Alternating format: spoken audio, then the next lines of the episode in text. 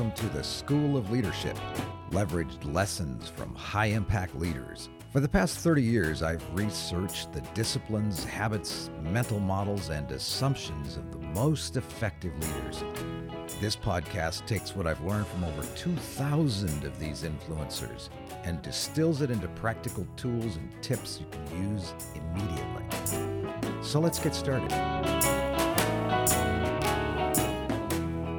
Well, welcome. Here we are at the end of this six part series on resilience called Built for the Storm.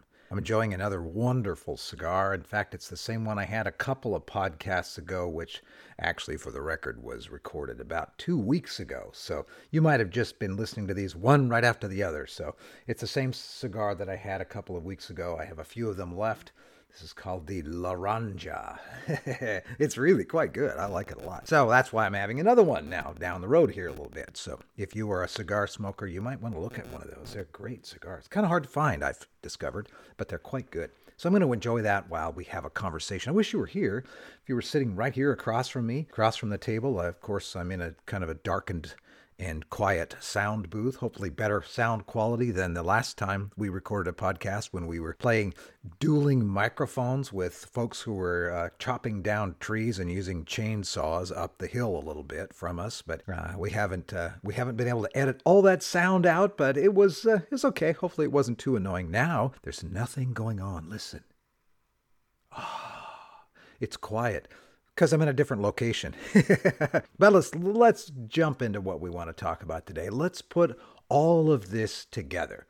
How is it that some people and their teams are built for the storm?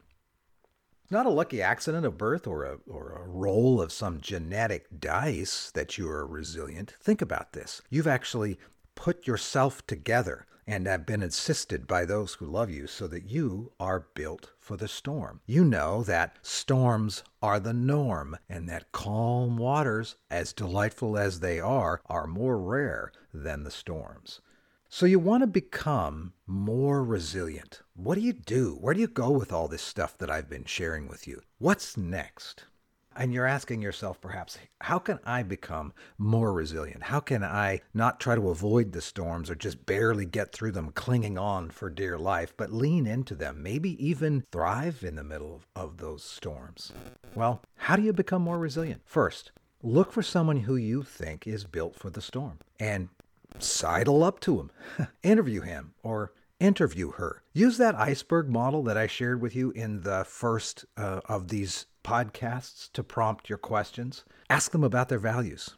Ask them what how they've changed their values and how they've uh, identified something that's really important to them that didn't used to be important to them. How they've shuffled their values around and, and therefore have set themselves up to be someone who is resilient and built for the storm. Ask them about their mental models and how they've changed their mind. What they now believe is true that they didn't used to and how has that influenced them? Ask them about their habits and ask them about their disciplines. Use that to try to understand how they think and what they've done. A little bit of a sidebar thought here. They may not think of themselves as built for the storm like you do. They might just think of themselves as, well, it's just how I am. Or maybe they'll think, well, it's just common sense. Or I don't know, it just kind of works for me. They may not have really thought through how they're built for the storm. Here's the second idea it revolves around an experience I had with my beloved Uncle Marv way back in the day around a bunch of horses. Uncle Marv, he's the one I talked about in the very first, very first podcast in this series, uh, call Built for the Storm. Uncle Marv uh, was with me one day. I was out working on something and whining and complaining about how difficult something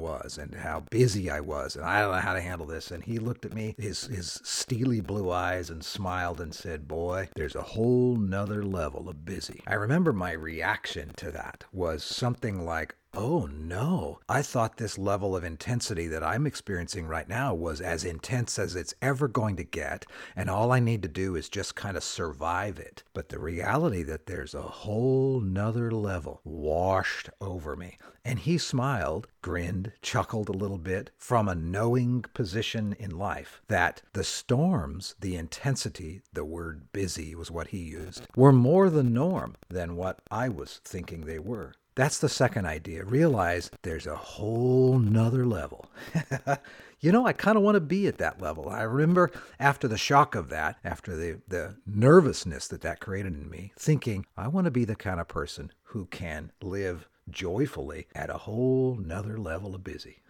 but not just busy, significance and impact. All right, here's the third idea you can become one of these resilient people as you adjust your values. Remember what values are? They are the answer to the question, what really matters to me? They are little engines that help us make really good decisions. You can become more resilient as a person if you answer the question, is it time for me to rearrange what matters to me. And then maybe it's appropriate for you to write it out. Sit down somewhere in the quiet and write out what really matters to you. And ask yourself this question Is what really matters to me that important? Do I need to rearrange it? Do I need to create a new value? And do I need to reprioritize what matters a lot to me? And then separate what matters to you from what you wish mattered to you and look at it all through the lens of what values would make me more resilient. For example, comfort and security might matter a lot to you. Therefore, you have slowly, slowly shrunk your world so that you can be secure and comfortable. Well, maybe it's time to reevaluate that. Maybe it's time to have the value of adventure over comfort, of impact over security. Just a thought. Also, remember what our mental models are. Our mental models are these maps we've created, these models we've created in our head of ourselves and of the world around us. And perhaps I'm believing something to be true that's not actually true, or it used to be true, but it isn't true anymore. Remember the power of the mental model. Change how you think about how you think. Here's another idea. Remember the habits we talked about? Perhaps it's time for you to replace those habits that are making you brittle and afraid with ones that will actually make you resilient and joyful in the middle of the storm. And then there's disciplines. Disciplines aren't as hard as they look, and to be a disciplined person isn't out of your reach. Discipline, really, as you recall, is just the application of willpower for the first few seconds of doing the right thing. And then you once you get moving, once you start to do the right thing, you don't need a lot of willpower because you'll start acting like it's a habit. It just takes the first few seconds. And eventually, sooner than you think, your very disciplines will become habits. Well, what about teams? Maybe you've been thinking about that too. And I'm particularly interested in why and how highly resilient people attract other people like them to their, themselves, to their mission, to their goals, to their enterprises. Can teams also be built for the storm?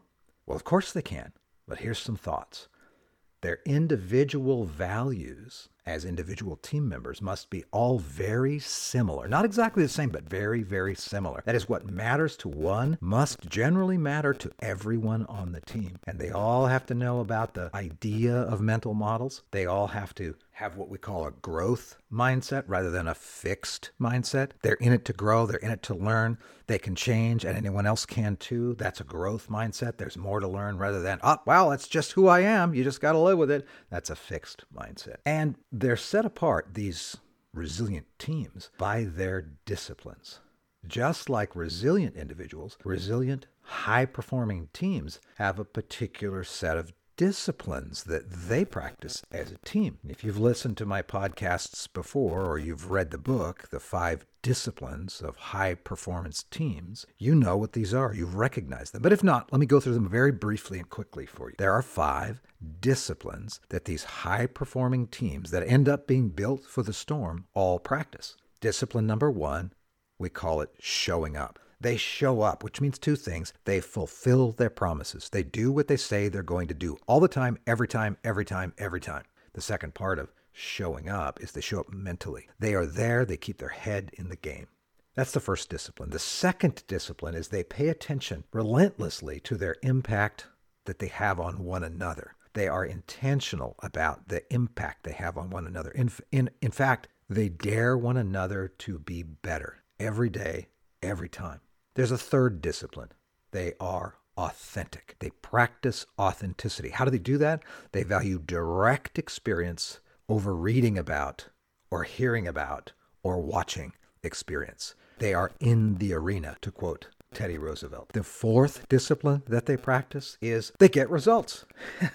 because what's a team for after all? It's not just to make everyone feel good and laugh and joke and have a good time, although that is a big deal. That's not why they're there. Why they're there is to get results. So they know from the very beginning what the results they're trying to achieve are, and they win. They win and they win and they win. And you know, and I know, winning people, winning teams keep right on winning. It's easier to win the next time when you win this time. They get results. That leads us then, of course, to the fifth discipline that these highly engaged people practice when they are in high performance teams. They have fun.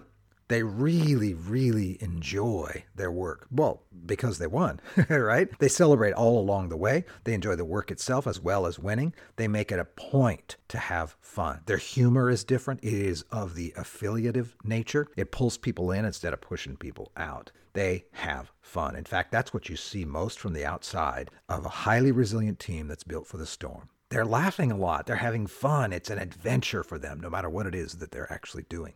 You can reverse that too, by the way. If your team's not having fun, well, it's because they're not getting results. They're not getting results, it's probably because they're not being authentic. They're not having direct experience. They're just sitting around planning to have experience. if they're not authentic, well, why? Well, it's because they're not paying much attention to the fact that they all have massive impact on one another. And if they're not paying attention and not daring one another to be great, well, why? It's because they don't show up they're just not really having their head in the game. They're giving everyone else an excuse for not being wonderful and great. So that's how that all works together. Those are the disciplines that they all practice. So we've looked closely at people who are built for the storm over these six podcasts. Have you seen yourself? I sure hope so. I can think of several of you who I know will be listening to this, and I have described you in almost every uh, category in every way. Some of you are truly built for the storm. If you saw yourself in this, get specific about what you saw in the values, in the mental models, habits, and disciplines of resilient people. Get really specific. Yeah, that's me. Or, oh, I don't I don't do that or anything close to that. And then build on what you're already doing. If you saw something here that does not describe you, because you might have, but you wish it did, then decide right now that you're going to focus on that one thing and get really good at it. Give yourself a month of intentional focus in that area, and you'll be surprised how much of a difference it will make. Because, my friend, the storms are not going away. In reality, calm waters and sunny days are only a part of your life. Storms return with predictable intensity. So change how you think about yourself and become someone who loves the calm and the storms. There's no storm that comes your way or washes over your team that's not common to people. But what is uncommon is to become that kind of person who joyfully weathers the storms because you're built for it. We can learn a lot from the examples of folks who are really resilient that we meet, but ultimately, your resilience is up to you. One more thing surround yourself with storm lovers. Don't surround yourself with the kind of people who create fake storms, who love to create drama everywhere they go, but surround yourself with people who choose adventure over comfort, who live for a larger purpose than personal gain, and who love the work. A small group of people like that, working together on a worthy cause, whether it's raising a child or raising the standards of society, are a force of nature. So, my friend, thanks for joining me in these six podcasts about being built for the storm. I appreciate it if you were right here. I would open a bottle of bourbon and share it with you, and share a cigar if you enjoy smoking cigars. So now it's time to put on your rain gear and head into the storm. And if you want a little bit more of this kind of thing, but you want to be able to see it instead of just hear it, why not run over to the Hilt Academy YouTube channel? You'll probably need to search it as one word, Hilt Academy, H I L T Academy, and then it'll pop up for you. We've got a whole bunch of hopefully helpful and kind of fun videos that support this that are a part of our company called the Hilt Academy, which stands for High Impact Leadership Training. Because sometimes we, uh, you know, we make uh, we make things harder than they need to be. and the Hilt Academy is all about some small changes that you can make that make a big difference right away. Why not run over there and check that out if you're someone who enjoys YouTube? And then if you like it, go ahead and subscribe. You know how to subscribe on YouTube. Doesn't cost anything. You just hit subscribe and enter your email, and then it will send you YouTube and its gloriousness will send you updates every time or notifications every time that we have a new video which come out once every week. Got about a hundred of those videos. Hopefully, they'll be helpful for you. Thanks for joining me in today's School of Leadership. This podcast is part of the Archimedes Experiment, leveraged wisdom from the world's most effective leaders. If you're interested in more, go to my website, dhicks.com. Remember, my first name has only one E. Well, you'll find more short and helpful podcast books and blog posts. If this was helpful, maybe even share it with some of your friends. Have a great day.